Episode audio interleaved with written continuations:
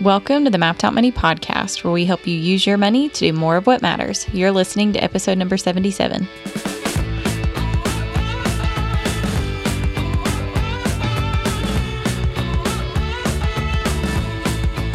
And today's episode is sponsored by the Mapped Out Money resources page. So if you go to mappedoutmoney.com forward slash resources, you can find a list of some of our favorite personal finance and sort of self improvement books, a list of podcasts and YouTube channels that we really like and have found helpful.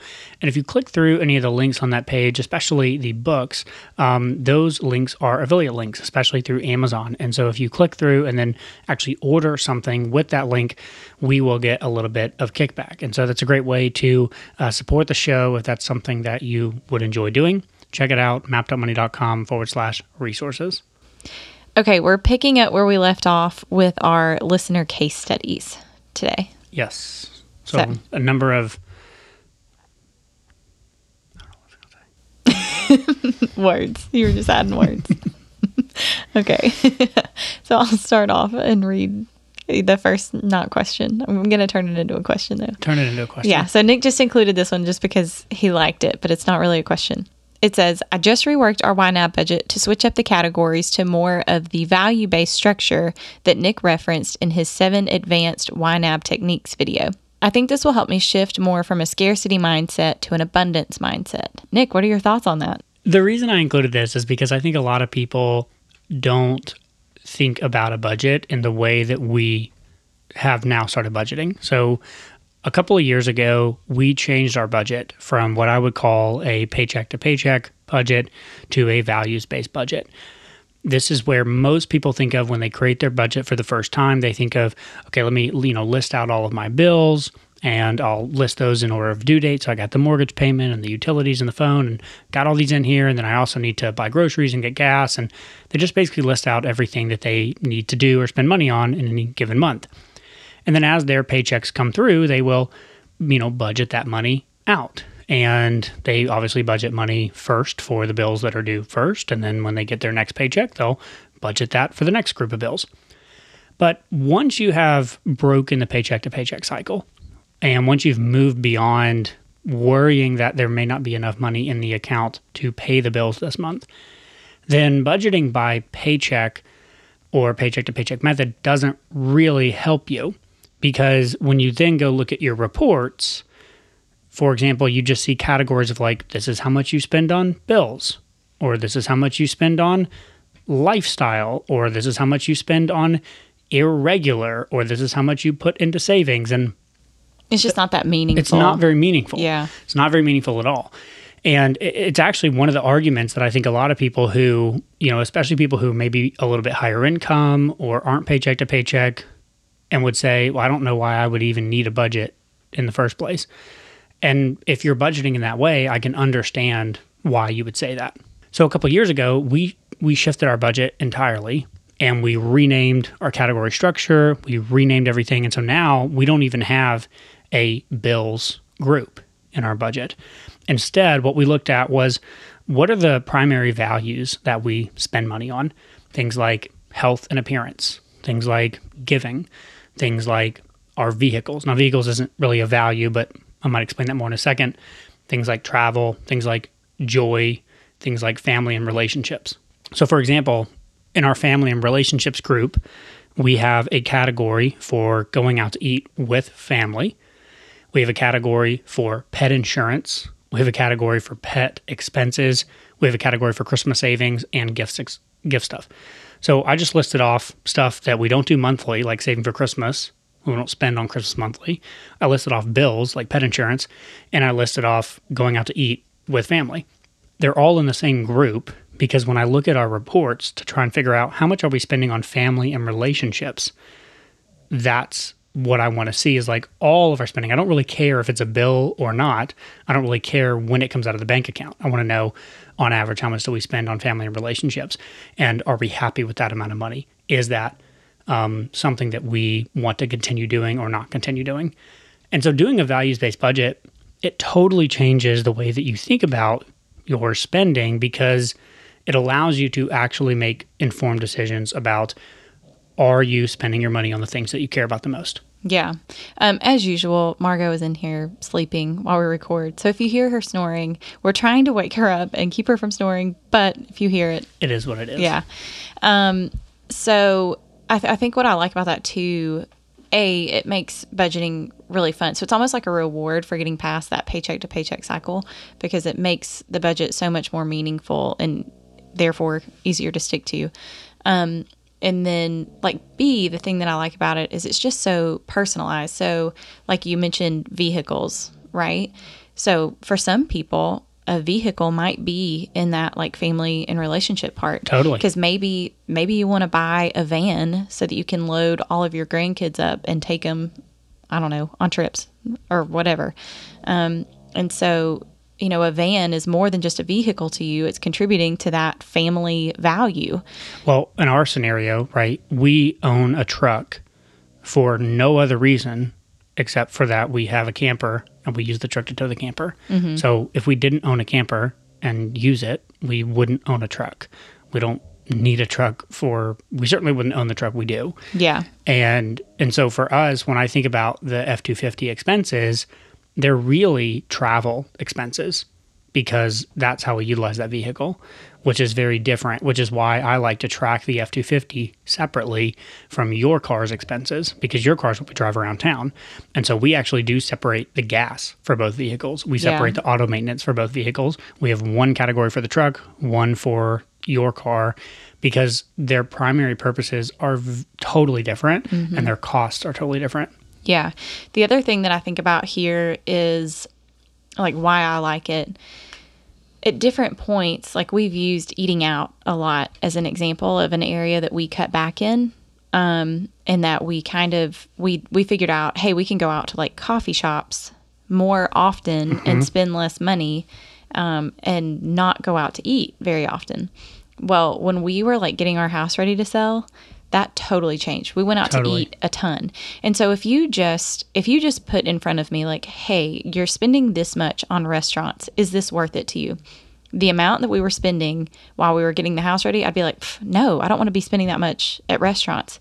However, if during the season that we're getting the house ready to sell and everything was so crazy and like chaotic and you're like, "Hey, you're paying this much for the convenience of not having to go to the grocery store, fix your own food, and then clean everything up and whatever in the midst And of it, and everything it else you're up your doing. time to be able to finish painting the house and Yes. finish packing up or whatever. Then I'm like, absolutely, I am 1000% willing to pay for that. yes, Um, so it's just everything can be framed up very differently. And in some seasons, you might be totally happy with a certain amount that you're spending on something. And in other seasons, you might go, yeah, no, that's not worth it to me right now. Um, and so I think that the value based budget makes it easier to pick those things out. I totally agree. It also, I think maybe the last thing I would say here is if you have a, a spouse who you've struggled to get on board with, you know, looking at the budget, looking at the reports and getting excited about it, I think this can be a really great way to start to do that because, I mean, I don't really care that much about what total our um, our monthly bills cost us. You really don't care what our total monthly bills cost us. So, like, being able to shift our stuff around to go, hey, here's how much we spend on relationships, or here's how much we spend on our health and fitness, or here's how much we spend on travel, or whatever it is. Those things actually mean something to you. And you know, when I'm when I'm talking to like um, clients about this, the phrase that I like to use a lot is, "I want you to spend as much money as possible on the things that matter the most to you." In order to do that, you have to know where you're spending your money and what matters the most to you. Yeah. And a values based budget allows you to answer the question Am I actually using my money on the things that matter the most to me? Yeah. Um, another thing there, sorry, we just like keep going Keep on this value base. thing, Yeah. yeah. But another reason why I like it is um, I'm reading this book right now, uh, Money Problems, Marriage Solutions, and it's by Chuck and Ann Bentley. And kind of the first thing in that book is talking about becoming a peacemaker because it, obviously it's specifically talking about like money within marriage, right? And so I think it's really easy. Where I'm going with this is I feel like being able to see the value underneath a purchase um, helps to unify you in your marriage. So as an example. Say, um, say I was going out to coffee shops and spending 150 bucks a month at a coffee shop, and you were like, "Oh my gosh, why are you spending so much at coffee shops? You know, whatever." And like we just had it straight up in our budget, like like a bills based budget. Um, and if we didn't communicate well um, and talk about things, I could see that being a real point of contention. Whereas maybe, and you thinking that that's just completely stupid, frivolous purchases. Maybe it is. Maybe it's something that I'm buying and not thinking about. Or maybe that's an outlet that I use to like really connect with. Maybe I go meet my friends and do a Bible study at the coffee shop once a week. Oh, and also I meet up with these other people and maybe that's like a, a real point of connection for me and so maybe there's a much deeper value there and so i think that um, when you set up your budget with the values based format, it kind of opens the door for you to have those conversations with your spouse. Like, hey, I know that you think this thing is kind of stupid, but like, here's the value that I'm actually getting from it. And that's why it's important to me. And that's why I want to spend money on it. Um, and on the same note, I think it helps you figure out when you're really not getting the value that you want out of something. Like, oh, I say that I'm doing this for this value, but actually, that's not really getting me that. Totally. Um, so it just, I think it just helps with communication and helps with that like peacemaking element as you're working on the budget with somebody else because that's hard. Yeah, it is hard. And eating out is always a really good example because there's so many different values that you can get when you're going out, right? So you could be, you know, going out because you just you work out, right? Maybe you go to coffee shops to work from and that gets you out of the house. You work more productive if you do that one or two days a week. That's a totally different value than going out for a date night or with friends. And that's again very, very, very different than using DoorDash because you just don't want to have to cook and clean tonight. And so mm-hmm. it's just easier to have it delivered none of those things are wrong, but you just have to decide like, do I value convenience, relationships, you know, novelty of working somewhere else? At what price point do I value that? And let's make sure that I've got my budget structured in a way to be able to answer that question for myself. Yeah. All right, we'll move on to our second question. I'm a numbers person and have mastered the basics of YNAB.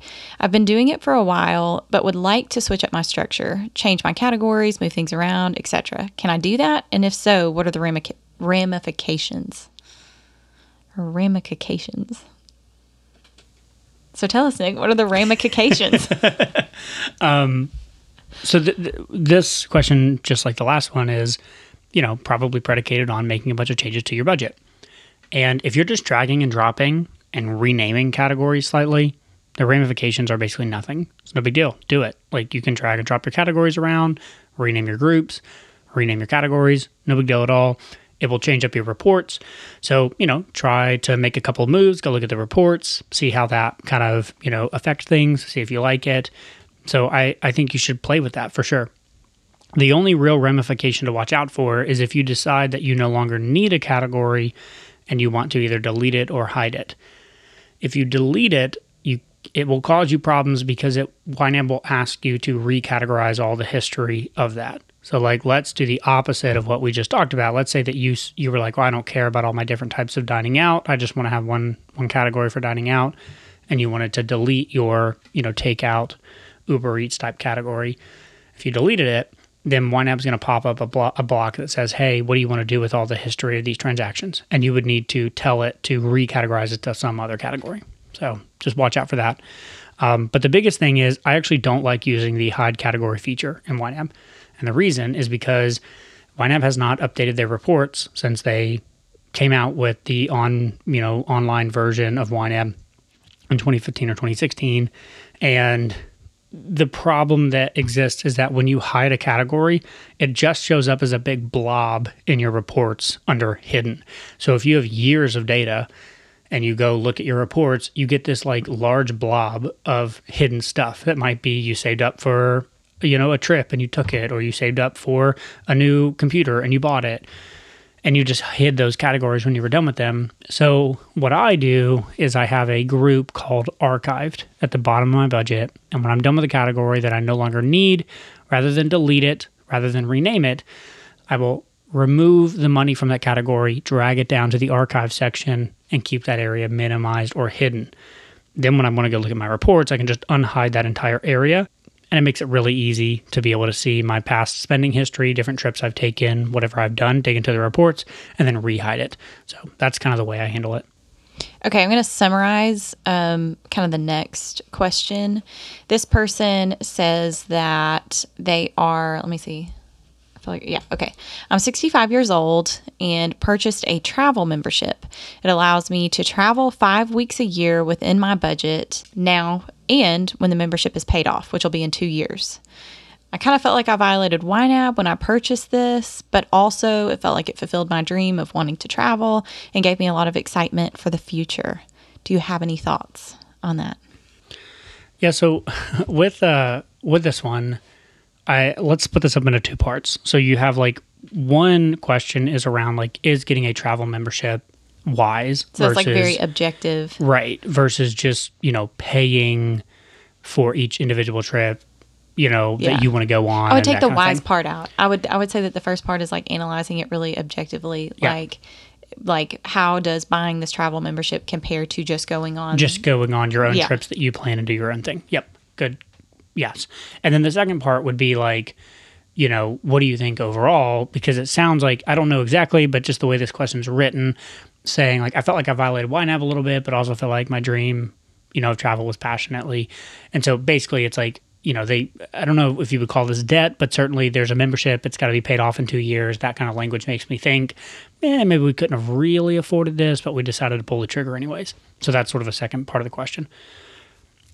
So the first one is getting a travel membership, you know, a good idea versus just doing it on your on your own.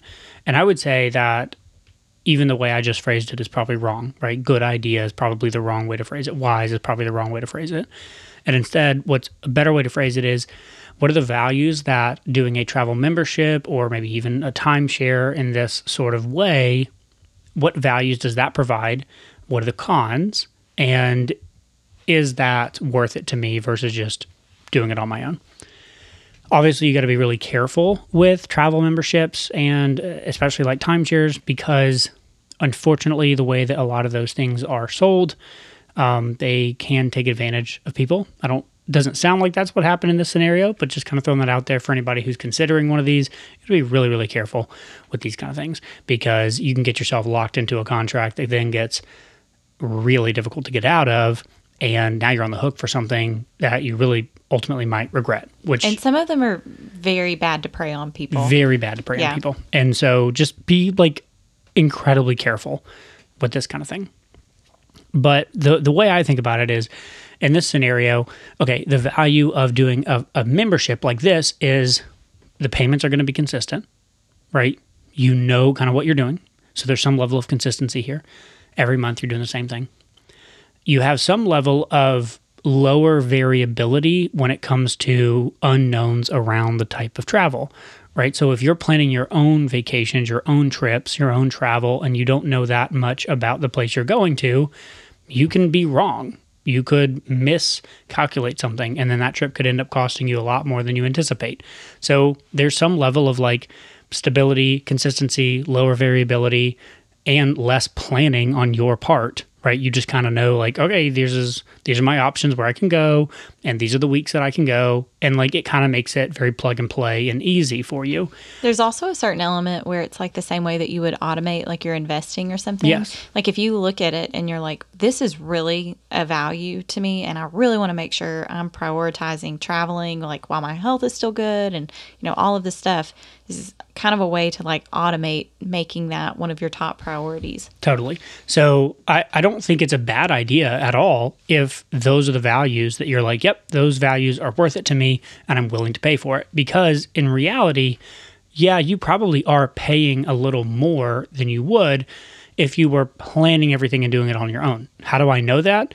Well, because the only way that these companies stay in business is if you're paying a profit on top of the costs for the trip, right? So obviously, if you were going to do it totally on your own, uh, you could maybe save some money. And so the question you just have the answer is: um, Is the price point worth it to you for the values that they provide? And ultimately, only you can make that call. Yeah. I think it's super duper nuanced and i think it Yep. comes down to like knowing yourself like even with us we have a campground membership and at different times you have talked about um, selling it Yep. and I really don't want to because I know Nick and I know that he is so like budget focused. And especially now that we live in Tennessee, there's a lot of the campgrounds that we can stay at in North Carolina. And if I was just going to pitch Nick on a camping trip to North Carolina, he's going to be like, well, it's going to cost us this much to go there for a week.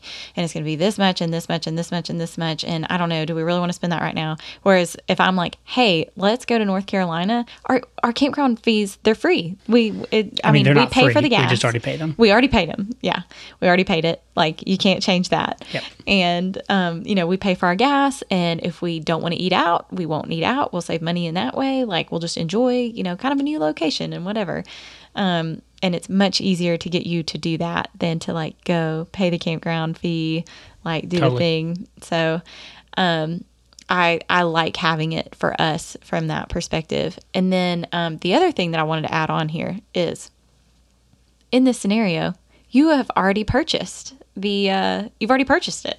Yeah. So don't worry No- about what we say no or our in opinions of it. yeah, just enjoy it. Yeah. yeah. So like if you've already made the decision, then just do what you can to make that the best decision possible. And Well, and to this point, so that kind of brings me to the other the other half of this, right? Like, you know, felt like I violated my budget, but you know, the dream of travel um, was satisfied.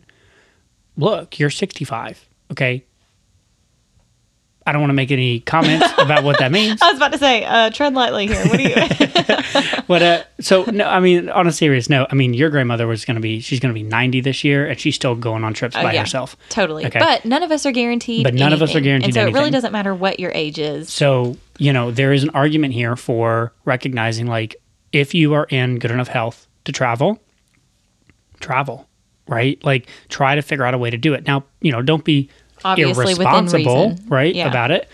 Don't don't rack up a ton of debt you really shouldn't be doing, but you know, travel. Like it's there's such a balance here because um, we've been talking a lot lately about this book called Die with Zero and this idea of you you are going to regret it if you spend all of your life saving a ton of money but then don't ever actually spend it on the things that are important to you this goes back to our values-based budgeting right Yeah. so this- also, point out we have not read Die yeah, I haven't yet. read the book Die with Zero yet. We've just been I've had a couple friends read it and we've been talking about it and it's on my it's on my list to read. But the, I've I've read a couple summaries and watched a summary on YouTube about it, so I get the general idea. And the the core concept, right, is like you only have so much health, you only have so much time, and you only have so much money. And very rarely do any of us have all three of those in abundance at the same time. So when you're young, you have a lot of health and a lot of time, no money. When you're older, you may potentially have more money, but you have less time left and you have less health. And so trying to figure out how do you balance these different things that you can quote spend throughout your life. And if you have dreamed of traveling and you're 65 and you're in good health and you can work that into your budget in a somewhat responsible way, I don't think that's bad at all. Yeah. And I think you're trying to play this game of balancing that out, which is perfect. That's what we all should be doing. um, this is a little bit down a rabbit hole, but uh, Mark Driscoll in one of his sermons on Genesis was talking about it's really important to him to have like fun on the calendar. And so he was talking about like that and leaving a legacy and like basically like making memories with your family and getting to your deathbed and not having all of these regrets. Um, like, oh, I wish I had worked less and gone on vacation, actually taken my family on that vacation, or, you know, I wish I had put my phone down and paid attention to my spouse or, you know, whatever. And so, uh, just along the lines of that die with zero, I think there is a lot of value in in having experiences like that, especially with people that you love and like documenting those things for after you're gone. And I think that's one of um like my papa Hanley for gosh, 30 something years took our entire family on a beach trip and they are very well documented. We have we have big photo albums from all of those trips and um I valued those while he was here, but I super value them now. Totally. Totally. And that would be really sad if he had said, like, nope, we got to save this money. Yeah, and And- and, he and could have, done those trips. but he didn't. You know, he was super generous and made those really fun trips for everybody to be on. And um, I just think like, wow, what a cool legacy that he's left that I still. I'm still like thoroughly enjoying, you know what I mean? And I love to go over to my grandma's house and like sit there and look through all of those pictures. All right. Our next question is about moving, which we are very Doing. experienced at. um, We've done it a lot. it says, Not sure if this is a topic for your consideration or not, but my wife and I find ourselves thinking more and more about leaving California and moving east. The drivers are being closer to family and reducing slash eliminating mortgage costs. Got any advice on that topic? I thought you might have either based on your own experiences or possibly sharing what you've learned from coaching on budgeting. Yeah, I mean, I have personally helped seven, six, seven people move out of California in the last year in terms of, you know, budgeting and planning for it and all that stuff. I'm definitely familiar with it. Hannah and I have obviously moved a lot. We did it two years ago. We're doing it again right now. It's something we're really familiar with. Um, the first thing I would say is I'm pumped that you're even considering this just because the vast majority of people don't ever consider moving from wherever they're at.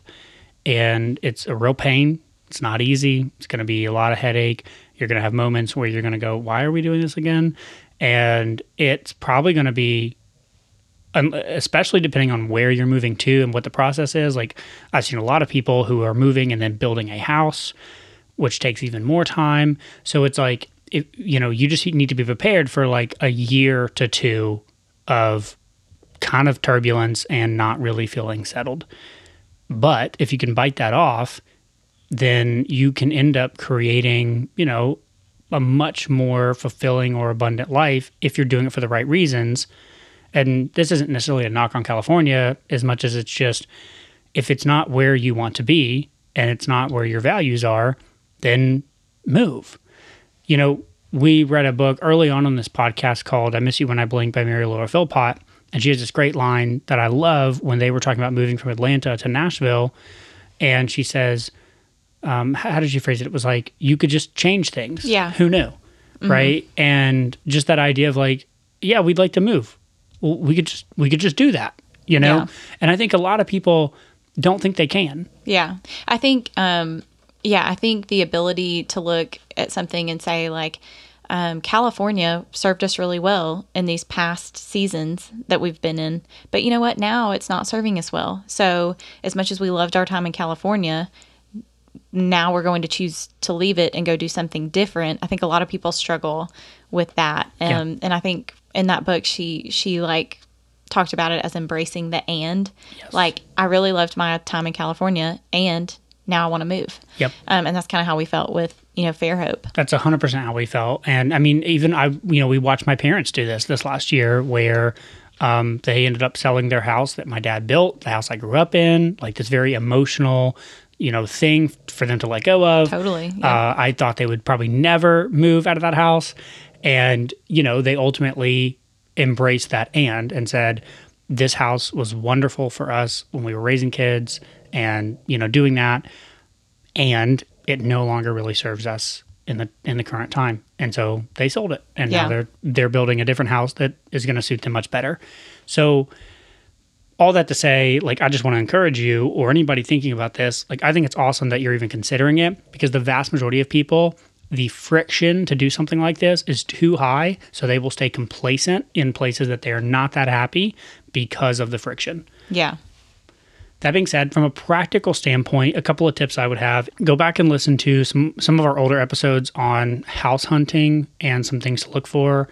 Uh, even though we've now sold the house that we bought at the time of recording that episode, I still think a lot of what we share is relevant, especially as it pertains to if you're moving to a totally if different you're part of the moving country to a totally different part of the country, yeah. you need to optimize for some level of flexibility unless you know the area well. So if you have family there, you grew up there and you you know the area really well and you know what you want to buy and do when you're there, cool, great, like fine.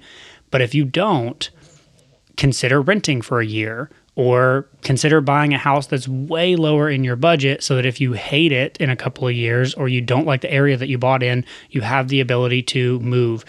Be very careful about handcuffing yourself or locking yourself into a position that's going to be hard to get out of unless you're very clear on um, the area of town, the area of the country, the type of house, like all of that stuff. So just be optimizing for some level of flexibility, especially if you don't know the area that well. Yeah. Um, last thing here that I think is interesting to think about is just if you're raising kids and being really thoughtful about you know like okay what are what are the values and things that i'm trying to instill in my kids and is the environment that i'm in helping me do that or Yeah. is it working against my Yes. efforts um, and also you know like as you think about um, coaching kids through having like good valuable friendships and like as christians you know like godly friends and um, eventually finding like a godly spouse like are you helping put your kids in situations where they're going to find that? And you know driscoll talked about that in that same sermon that i referenced earlier. And i just think that a lot of us um, like where you live is such a huge Huge impact. impact and so you see it talked about in and in more of a um, focused in view on like the way you have your house set up or whatever and like things like atomic habits but i don't i think a lot of times we're not good to zoom out and think about yeah like on a grander scale like the city that i live in has a Yep. big impact on what i choose to do and and even in a slightly smaller like a medium sized scale right the neighborhood within a city or the area within a city can Yeah. have an impact on that. Because if you think about okay especially if you're a young family and you have kids it's like okay uh, the neighbors that live here these are the, the these are the people that my kids are going to be friends with. The schools that that i'm zoned for these are the areas that my kids are going to go to. And you just want to make sure that the values that you have that you want to instill in your kids are in line with the values of that area Yeah, totally.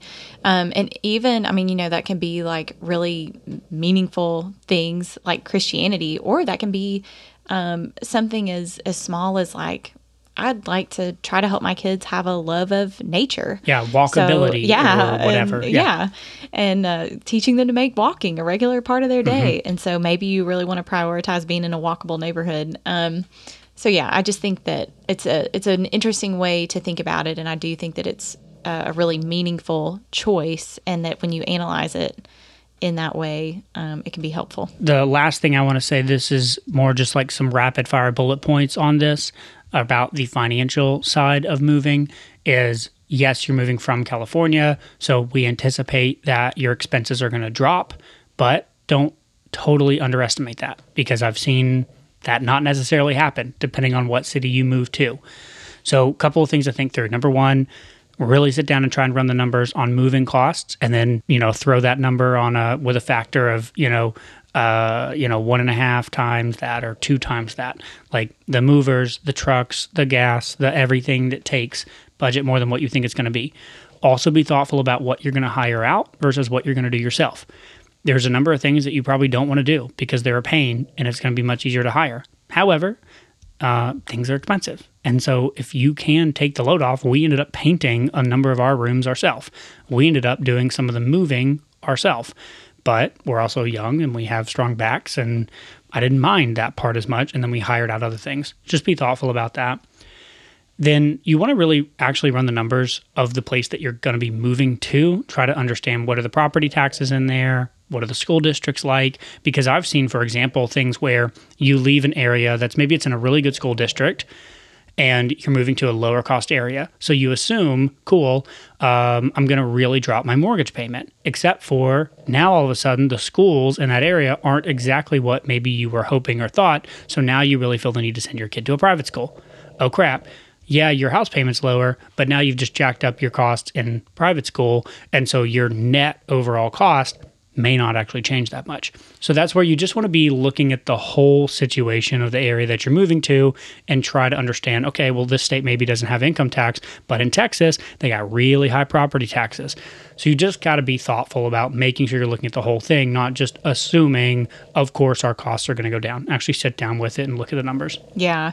The kind of going off of that too is getting really clear on your values and what price point you want to be at before Yes. you i mean you probably need to look a little bit to get an idea of like okay these are the prices that we're looking at in this area but i think it's really easy especially when you're coming from a high cost of living area like that to go like wow for a million dollars in california i had a i don't know three bedroom one bath ranch house Maybe. And so Maybe. I'm I'm gonna move to Tennessee and only buy a five hundred thousand dollar house because I could get you know a similar house to what I had, but much nicer, but maybe same size or whatever for in that in that five hundred thousand price range. But then you start looking at houses and you go, but I mean. I'm look already what I can used. get for- I'm already used to that Yeah. million dollar mortgage, you know, and so like, It's look easy to what I can get for a creep. million Yeah. here. Yep. And so it's just really hard to not get like caught up in that. Totally. Yeah, it is. It's very, very, very difficult not to. So, Margot. yes. So Marco's laying on the bed, like totally covered up, and she her snores just keep getting louder and louder. So Nick just paused us to yell her name and wake her up, and she's totally covered up with this blanket, and she just pops up, but still under the blanket, she looks like a little doggy ghost standing there. She's so goofy. anyway, she she'll be not snoring for maybe thirty seconds. Maybe. So. Final question. I currently have a full time nine to five job, and I'm looking to build a leadership coaching practice with a goal to transfer to being able to do that full time. I have two current challenges that I would love your thoughts on. One, the idea of leaving a steady paycheck and going out on my own intimidates me. Any advice on developing a mindset around this or advice you could give as you did your transition to your own business? I'm in the latter stages of my career and have about 10 more years to work. Um, number two, thoughts on finding the time and being disciplined to build the business and measuring the progress for myself. Yeah, I think uh, I'll start us off, but I think you may have some interesting thoughts on this too, just because, I mean, when when I came to you about quitting my job to do this full time, you're also taking a little bit of a leap of faith, you know? So I don't know. It'll be interesting to see if you have anything to add, but Well, I want to preface it by saying that I feel like we cheated a little bit. I mean, we really didn't cheat, but just we know people who um, either just jumped off a cliff, like, I've got a month to make this work and I'm just going to, you know, try to muscle it or whatever. Um, and then we know people who saved up, you know, maybe like six months to a year. Um, and they kind of had a runway to try to get themselves started, but Yep. they like the pressure was really on to get something going. Um, and the way that this happened for us was much more stair way more stair stepped and gradual. Yeah. So while I was in grad school, you were working full time as an engineer and also working on mapped out money, but at the time, True Tightwad Mm-hmm. on the side. Um, and then like getting some freelance clients in addition to that. And so um, by the time I graduated and was going to work full time, you were going to leave your engineering job and we were going to be relying on my full time income while you built up freelancing even more. Yeah, so at the time I was making consistently probably around a thousand dollars a month, Yeah. maybe a little bit more, but certainly not enough for us to live on. Yeah. But it was enough for us to feel like, okay, if if I could dedicate full time hours to this, I could grow it. And because you know we're married and we work as a team, we're super blessed to be able to go. All right, Hannah, you now pull the full time income as a physical Yeah. therapist, um, while I go from a thousand dollars to like actually sustainable money. Yeah, but um, there was already a lot of validation that had happened there, Totally. right? Like we had watched you grow that from like, hey, I'm making fifty cents a month on this random ad on my website or whatever, to uh, hey, yeah, I've got like a thousand dollars worth of clients, and if I can make a thousand dollars, I can I can make five thousand dollars, you know. Yep. And so you definitely had kind of built up that confidence in that area. Whereas, I mean, Nick was building up that confidence from that, like, hey, I just made 50 cents mark. Whereas I was like, uh, you're crazy. Like 50 I won't cents even get us like, chewing gum. yeah, like, okay, what a win, you know? Um, so I was much more of a pessimist. And I think that that's like a real gift that you have is, um, it's not blind optimism. It's, um, I don't know. What, what would you, what would you call that? I- Because it, you have it- something to back it up. I, I would call it um,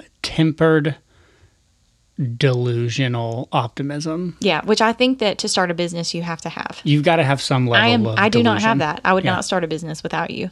So, um, so yeah, I'll leave my comments there. No, I, for I think that's good. I think that's spot on, and I think a lot of what you said is is is what I would say because uh, I, I know people that do the you know what um, some people in the startup world call like the building your airplane after jumping. So it's like you're you jump off a cliff and you're building your parachute or your airplane while you're falling. That does not work for me. I would freak out and clam up and like sleep and cope, and I, I don't think I could do that. neither that. one of us likes to function. I don't that do way. that well. And I, I mean, I know friend, I have friends who've done it, and they're you know some of them make it work, but I mean it's scary, and so I definitely don't recommend just going like, all right, I'm gonna do it and like jump without well, and anything. we've talked about survivorship bias too, because I Yes. think that that's something where you see that at play a lot. Like you hear these stories of people who took like a gigantic risk and like, and it paid off. yeah, and it's like, yeah, but a lot of people do that and it doesn't work. you don't hear about well. all the stories about the people who that didn't work for. yeah, So I would much rather you focus on building your bridge, you know, Eh, or sometimes they, I think I one time heard it as like building your boat before you step off the solid ground that you're on. And then when you're ready to step off, the boat's like built and you can actually like start sailing with it. And then if you need to, you know, build a little bit more as you're going, that's cool. But it like Yeah. already sails, it floats, right? So really focusing on building some small wins and stacking those on top of each other to build your confidence that this is something that you can actually do is going to be my biggest thing for you. So, you know, you said you want to be a leadership coach. So, leadership coaching practice. So, I mean, that's very similar to, to our business. Yeah. I mean, we make 80% of our money from coaching. So, you know, I would tell you like try to get your first client, like making your first sale and getting someone to actually pay you money for leadership coaching is going to be the number one thing that you should be doing. Even before trying to like spin your wheels and spend all your I mean the amount of hours I spent tweaking stupid colors on my first blog Yeah. is so dumb. Like I wasted so much time in that first year or two learning and if I would have just actually focused on getting a client to pay me money to help them I would have I would have been able to grow a lot faster. Well, and I think um, I'm speaking from your experience here because I didn't do it, but I think that you would probably say that the best way to get somebody to pay you for that is to put content out there Mm-hmm. about everything that you're learning. Because I'm assuming if if you want to be a leadership coach, you're studying that type of stuff a lot. Totally. And you're reading books on that. And, Well, and I you imagine know, this person's later in their career, they're probably doing that in whatever their normal nine to five is. Yeah, Right. and you have a lot of wisdom in that area, and so put some of that out there, whether it's like a blog post or a YouTube video or a podcast or you know whatever.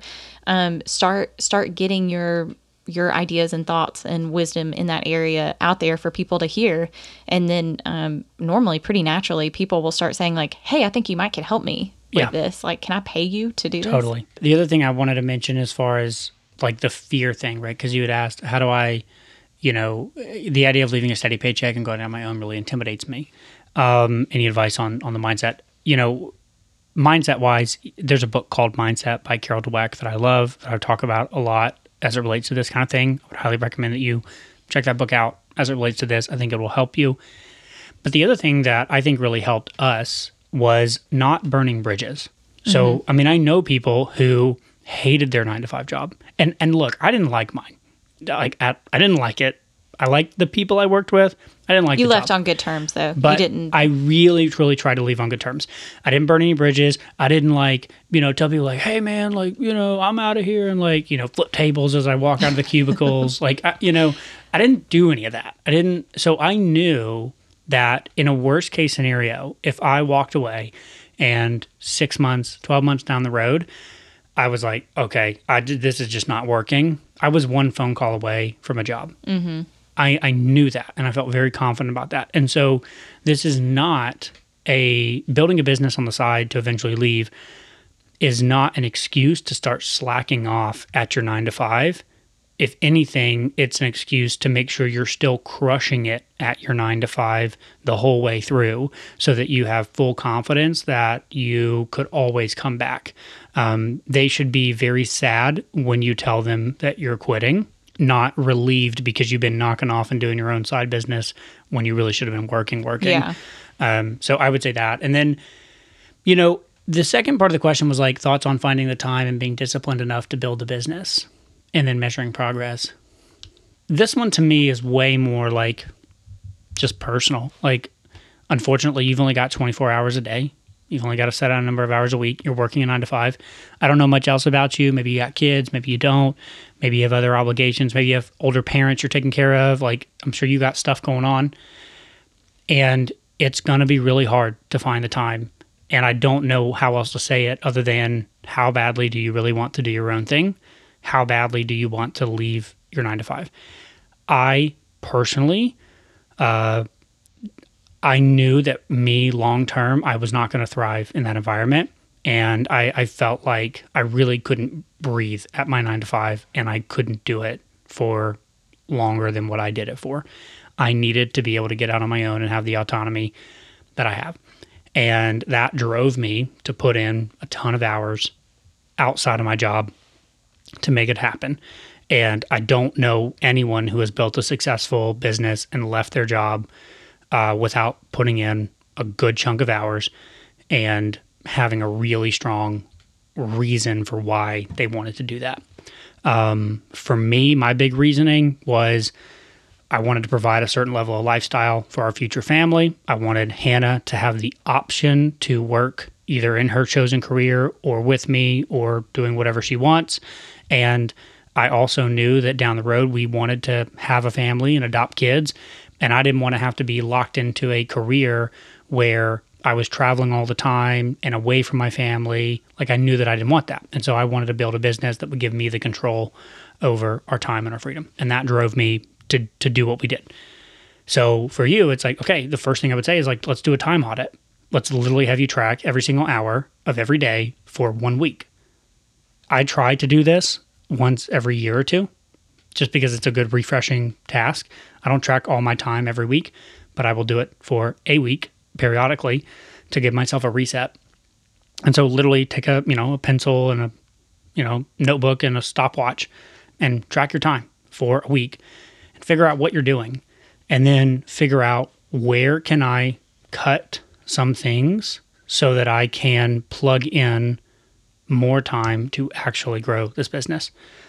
I I don't know your skill set. I don't know, you know, much about you really, but I think that, you know, with 10 to 20 hours a week consistently, you if you if you're working on the right stuff, you can absolutely build a business that will sustain you in you know a year or two at 10 to 20 hours a week if you're patient about it and thoughtful about it Yeah. so you just have to carve out the time that's really all it comes down to Um, I think the other thing that sticks out to me, um, and you can tell me whether you agree with this or not, but I would say like, don't be ashamed to do it in like a stair step kind of way Totally. too. So like maybe you have a spouse that you know you you can kind of help each other through this process, or maybe you're single. I don't know, um, but maybe. Maybe you work something out at your job where you can go down to part time. totally it while doesn't you're have building to be something it doesn't you're you're spot on Yeah. Maybe you don't have that option at your job. And so you leave the current nine to five job that you have and you go work at, I don't know, a coffee shop that you don't hate or something, just something small Yep. where you're like, okay, well, I at least know that I've got this like steady income coming in. And so, like, I, I have that security while I'm building this up, but this isn't taking up like a lot of my brain space. And even probably, you know, while you're doing that job, you can kind of be thinking in the back of your head about the what you're going to work on after it or whatever. I think you see that a lot in like the the writer artsy world is kind of people having jobs like that to allow them to go work on the thing that they want to work on. Um, so so yeah, I would just say like if that's part of it, and you can't just do like a clean break from like left my nine to five and now I'm doing my own thing full time. Yeah. I would I would say no shame stair step it in that. Yeah, totally well and you know i can't believe i didn't even talk about the, the financial side of this really but like you know obviously and this to me goes without saying if you listen to this podcast like you need to have a budget so Yeah. absolutely like you need to know your numbers backwards and forwards. So you need to know exactly how much money it costs you to live your life. And maybe you decide to cut back a little bit so that it costs you less, which means that now your business needs to make less for you to be able to do it full time, right? Yeah. So, like, you need to know your personal numbers, know what it takes you to live your life, and then do a little bit of math to figure out your business related expenses, which as a leadership coach, you shouldn't have that much, just, you know, software, maybe some education, little things here and there. Uh, and then you need to also do a little bit more math to figure out a little bit of room for taxes. And then boom, now you have a goal, right? So, very basic scenario I would run is like if you want to make $8,000 a month, let's say you want to pay yourself 8000 a month, and in order to, to pay yourself 8000 a month, you need the business to generate 10000 a month. Cool. That's 10 new clients at $1,000. You need to figure out how to sell 10 people at $1,000 a product, or you need to sell 100 people at $100 a product. Yeah. Like you can play this game a little bit where you can start to figure out what you want and then go and set specific goals to make those numbers happen and then work towards them slowly over time. Yeah. Anything else you want to cover there? I don't think so. I think that's it. Well, that means it's time for some stuff we like. What are you liking, Nick? I did it last time. Okay, well, Nick's taking too long to think about what he likes. I'll tell you what I'm liking Addison's Bookshop. Oh, So you don't even know if you like this yet. Okay, but I just like that it is it's there. Okay, that it's a fair thing. enough. So, you know, we just moved to Knoxville and a new bookstore just opened up and it's like old and antiquated books, right? But it's it looks like it's got It a really cool vibe. Oh, and they have a tea it bar. has a tea bar in it. yeah. Yeah. So I Well, Hannah and I were talking just the other day. We had uh, we went on a trip. This has been like two years ago now, but we went on a trip to where did we go? Thomasville. Yeah, Thomasville, Georgia. Thomasville, Georgia. Uh, we did like it was like just a couple of nights, but um, we mostly went there because of a bookstore. yeah. And we had a friend of ours that was like, "Wait, hold on, you drove like ten hours to go to some random tiny town in Georgia because of a bookstore." To be fair, we were also getting out of we were running weather, from a hurricane, but, but um, you know, it was we kind of went the wrong direction because we wanted to go to this bookstore. But the By point, we, I mean I. I wanted to go to this but, bookstore. but the point was like, he thought that was a little bit goofy, but I was like, dude, I mean, people travel all over to go to like a specific restaurant or a mountain or Or a sports event. a sports event, or like I don't know, going to a bookshop is as legitimate of a reason to go anywhere as anything else, in my opinion. I totally agree. So, anyways, I think we're gonna go check out the bis- the bookshop maybe this weekend, maybe early next week.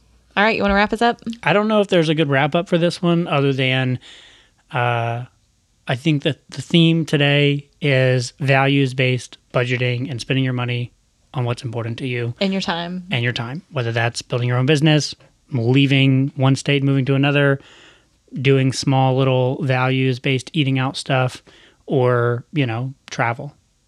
Thinking about what you actually value and making sure you're using your money on those things is the name of the game. I think that was a great wrap up. All Thanks. right. Thanks so much for listening, and we'll be back next week. All right, bye.